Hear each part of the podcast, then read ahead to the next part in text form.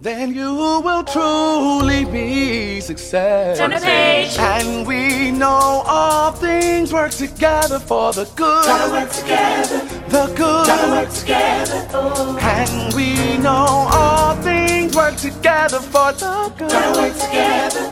The good to those who love God. Keep God's word on your lips.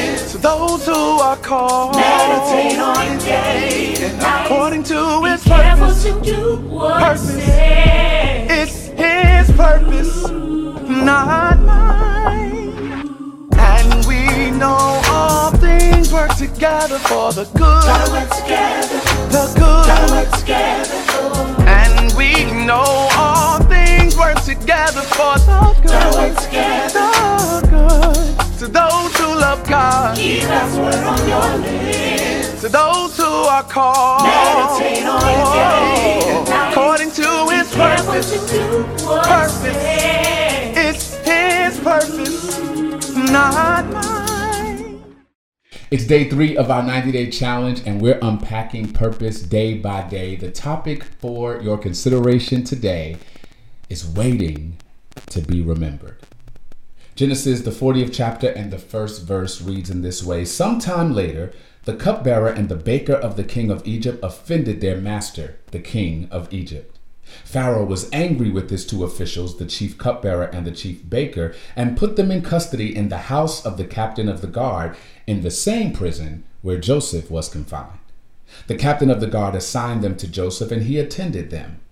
After they had been in custody for some time, each of the two men, the cupbearer and the baker of the king of Egypt, who were being held in prison, had a dream the same night, and each dream had a meaning of its own. When Joseph came to them the next morning, he saw that they were dejected. So he asked Pharaoh's officials who were in custody with him in his master's house, Why do you look so sad today? We both had dreams, they answered, but there is no one to interpret them. Then Joseph said to them, Do not interpretations belong to God? Tell me your dreams. So the chief cupbearer told Joseph his dream. He said to him, In the dream, I saw a vine in front of me, and on the vine were three branches. As soon as it budded, it blossomed, and its clusters ripened into grapes. Pharaoh's cup was in my hand, and I took the grapes, squeezed them into Pharaoh's cup, and put the cup in his hand. This is what it means, Joseph said to him.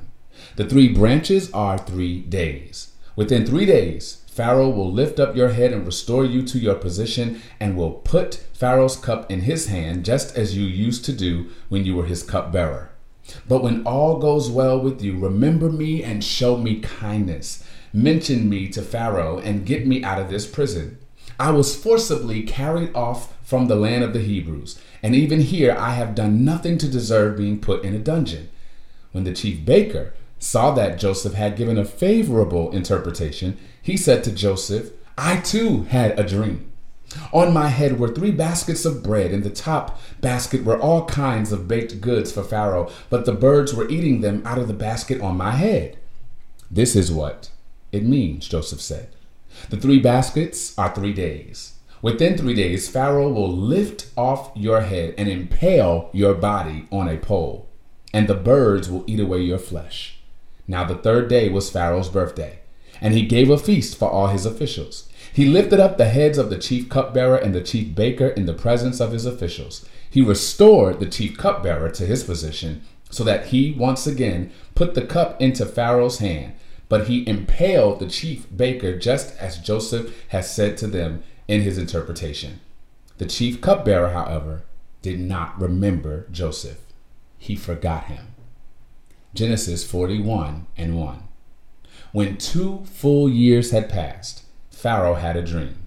He was standing by the Nile.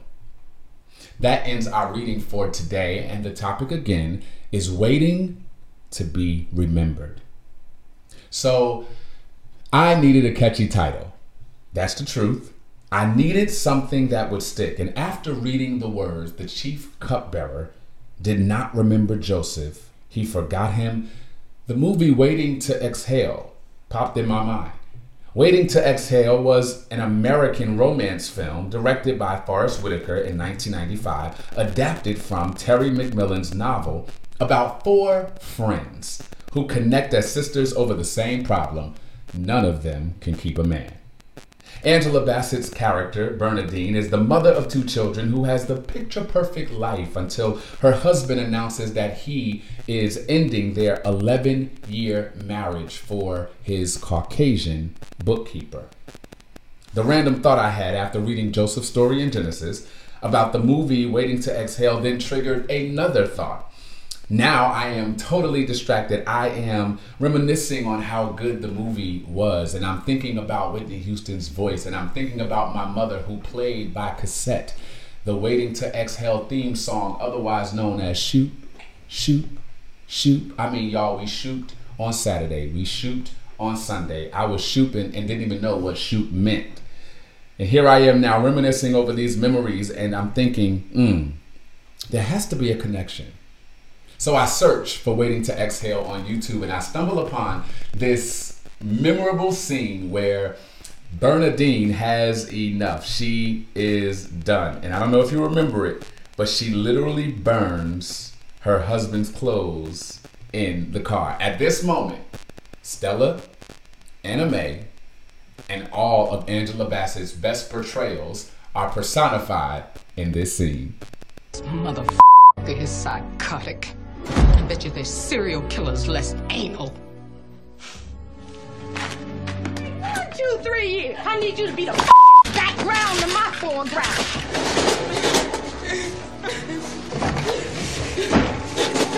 Thirty-two. Seven thirty-two. Don't want him to be improperly influenced. Well, guess what, John? You're the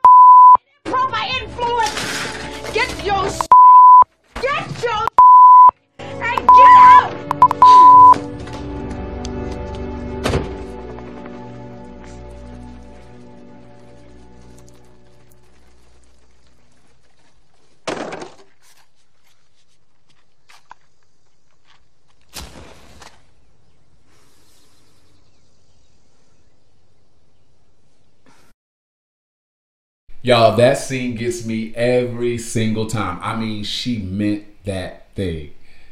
And these are all the colliding and contrasting thoughts that I am sitting with as I am preparing this message today on purpose. And then it hit me. I got a revelation. I'm going to title this particular thought, Not Waiting to Exhale, but Waiting to Be Remembered, because many of us relate to these four women in this film who have been waiting to exhale. You see, Bernadine Harris is frustrated because she can no longer live in this politically correct world. She has to burn some things up. And in the same way, you're at the brink of burning some things up. In the same way, if you're honest, you don't need one more church cliche. You are good on that. You don't need one more thing giving you false hope. Nah, you're good on that. You are waiting to exhale because you are waiting to be remembered. That's the link, my friends, between Joseph in the Bible and Bernadine in this movie. Both know what it's like to be forgotten about. Both cannot reconcile how life has left them in a prison bereft of purpose and passion. You see, sometimes I've come to discover that purpose is a maze. Initially, it seems random, but in retrospect, the connections are as clear as day. Just like Angela Bassett's character, you've been holding your breath. And just like Joseph, you've been waiting for the bottom to fall out. Why? Because yesterday it was a pit. Today it's a prison. And so you're looking at God saying, Now, what else, God? What else? I literally cannot take anymore. You're uptight. You're emotionally spent. And you are sexually frustrated. Yes, I said it. You are about to implode. Life isn't making sense. The easy answers don't work anymore. At this point, you're just over it.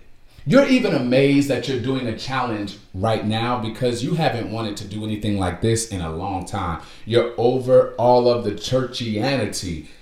You've never been this indifferent. You've never been this sardonic and unbothered, numb.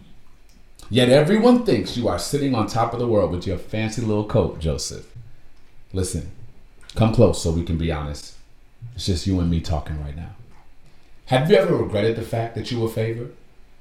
I mean, I know, I know you're grateful. I know God has blessed you, but can we be honest? Have you ever had a day when you kind of just wish nobody knew your name? You just want to be normal. You just want to have a regular life. But somehow, some way, God won't leave you alone. So it is favor, not failure, that has created this space of indifference. It is favor, not failure, that makes you run in the opposite direction. Joseph is a perfect witness for people who have never asked to be this gifted. Joseph comes from a big family. He's one of the youngest of eight. And from birth, his father treated him differently. Joseph is the prize child. He's the child who gets all the attention. His dad was a dreamer, and Joseph is a dreamer. When we first meet him, he's spilling the beans about a dream he's had. He tells his brothers about it, but this dream makes it appear that he will rule over them, and his brothers don't take kindly to that. So from that moment on, they plot to detonate his destiny. Imagine what it must have been like to be Joseph, confiding in blood relatives who want your head on a platter, pouring your heart to family members who wait until you leave the room to scheme against you. Imagine dinner at Jacob's house. Joseph gets up to wash his hands. As soon as he leaves, his brothers sigh, I can't stand that kid. I wish he would just sit down somewhere. He's always walking around with that stupid coat. He gets on my nerves. Joseph walks back in. The room gets silent. He knows they've been talking about him, but he can't move out. He can't get his own apartment. They are his family. They are the ones who should be covering him, yet they are the ones conspiring against him. Sure, Joseph may have friends. He may even have a great relationship with his dad. But when your brothers treat you like the infected kid with an infectious disease nobody wants to touch, it produces a void few people understand. Why? Because they've never been the chosen child. They've never been the person whom others call to save the day. You see, everybody wants to be Joseph except Joseph. Everybody wants to be popular. Nobody wants to pay for it. Everybody thinks Joseph's end made his beginning worth it, but if you spent one day in Joseph's shoes, I think you prefer to be the overlooked brother any day. If I interviewed Joseph, I believe he would say, Sean, all my life, I've been waiting to be remembered. My father loved me but did not protect me. My brother smiled in my face and planned to murder me behind my back. Potiphar's wife lied on me. The cupbearer made a promise in his valley that he forgot to keep in the mountain. The chief cupbearer, says scripture, did not remember Joseph. He forgot him. The cupbearer got amnesia, but in Joseph's mind, God forgot. You put faith in a God who appears to have forgotten about you? How do you embrace favor when all it brings are pits, prisons, and protracted promises? Joseph is subjected to a prison for doing everything right. Have you ever felt punished for doing everything right? But Joseph doesn't fight the process. His favor follows him to the prison. The prison is where Joseph's purpose grows up. Pre prison, Joseph is just a dreamer. In prison, Joseph becomes an interpreter. Post prison, Joseph becomes governor.